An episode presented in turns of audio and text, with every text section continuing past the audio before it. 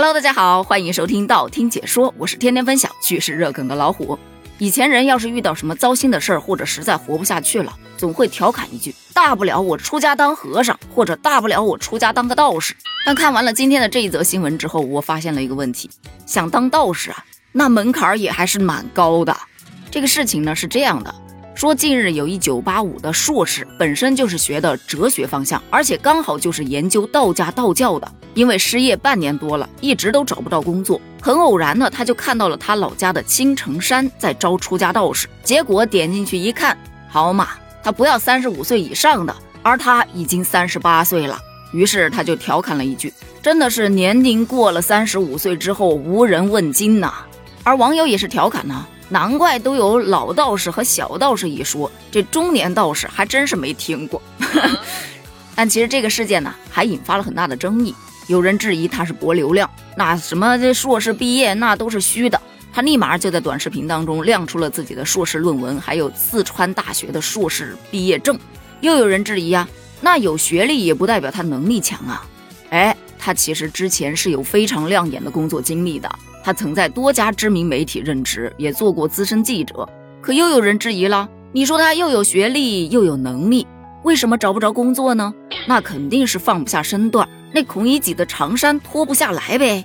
他就又说了，自己其实投了非常多的简历，但基本上都是石沉大海。比方说，他看到有一家公司在招聘新媒体人员，因为他之前做过记者嘛。可是他都不敢去应聘新媒体主编的位置，而是投了新媒体实习生岗位。就那种两千块钱一个月的实习生岗位，结果人家也不要。他也表示自己的长衫早就已经脱下了，早就开始送外卖了。但是外卖他也是有淡季的呀，闪送完全都没单子。说什么美团、饿了么也全靠手速拼抢，这一行其实也蛮卷的。这就弄得他最近非常的崩溃。有很多人看了他的经历分享之后啊，都有深深的共鸣感。这三十五岁呀，是社会退休年龄。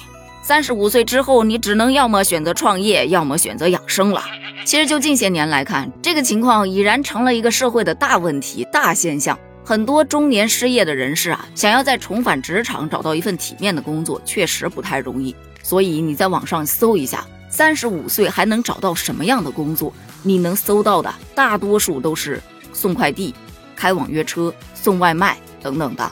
而很多有理想、有抱负的人，其实，在遇到这样的情况时，他会觉得非常的沮丧，就像我们这个事件当中的当事人一样。但我最近看了一本书，叫做《博弈论》，它其实里面有一点特别戳中我，就说呀，你改变不了过去，但是你可以改变现在。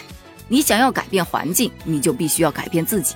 明智的人是使自己来适应外面的社会，而不明智的人则坚持要世界来适应自己。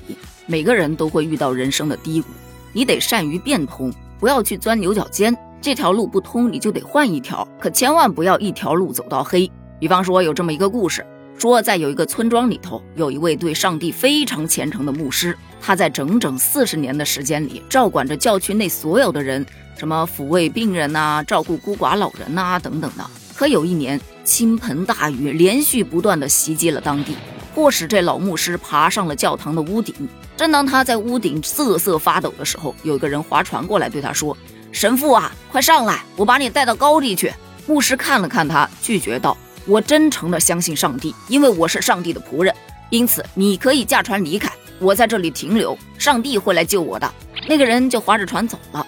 两天之后，这水位涨得更高了。老牧师紧紧地抱着教堂的塔顶，水在他的周围打着漩涡。这个时候，一架直升机飞来，飞行员就对他说：“神父，快点儿！我放下了吊带，你把吊带绑在身上，我把你带到安全的地方去。”这老牧师依然非常坚决地说：“不用了，你走吧，上帝会来救我的。”结果几个小时之后，这老牧师就被水冲走，淹死了。这个牧师啊，来到上帝面前，非常的生气：“我整整四十年来遵照你的旨意做事儿，有过之而无不及呀！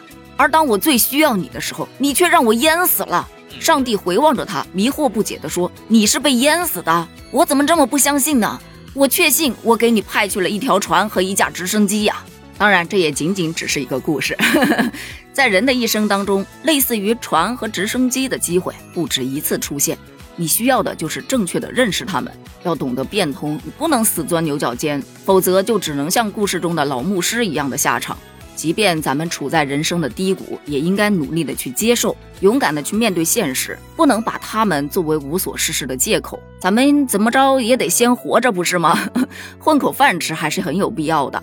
然后在这个过程当中，不断的去适应社会的发展，必要的时候转个弯，变化一下自己的思维习惯，也许就能走出困境，进入到新的天地。就拿这个三十五岁以后找不到工作的这个事儿来看，虽说大环境使然，很多的工作确实规定三十五岁以下才能应聘，但三十五岁以上的中年人，他们拥有的社会经验以及生活阅历是年轻人所远远不能及的。咱们可以去发散一下自己的思维，看看用咱们自己的生活经验能够做些什么呢？对此，你又有什么样的看法呢？欢迎在评论区一起探讨一下哦，咱们评论区见。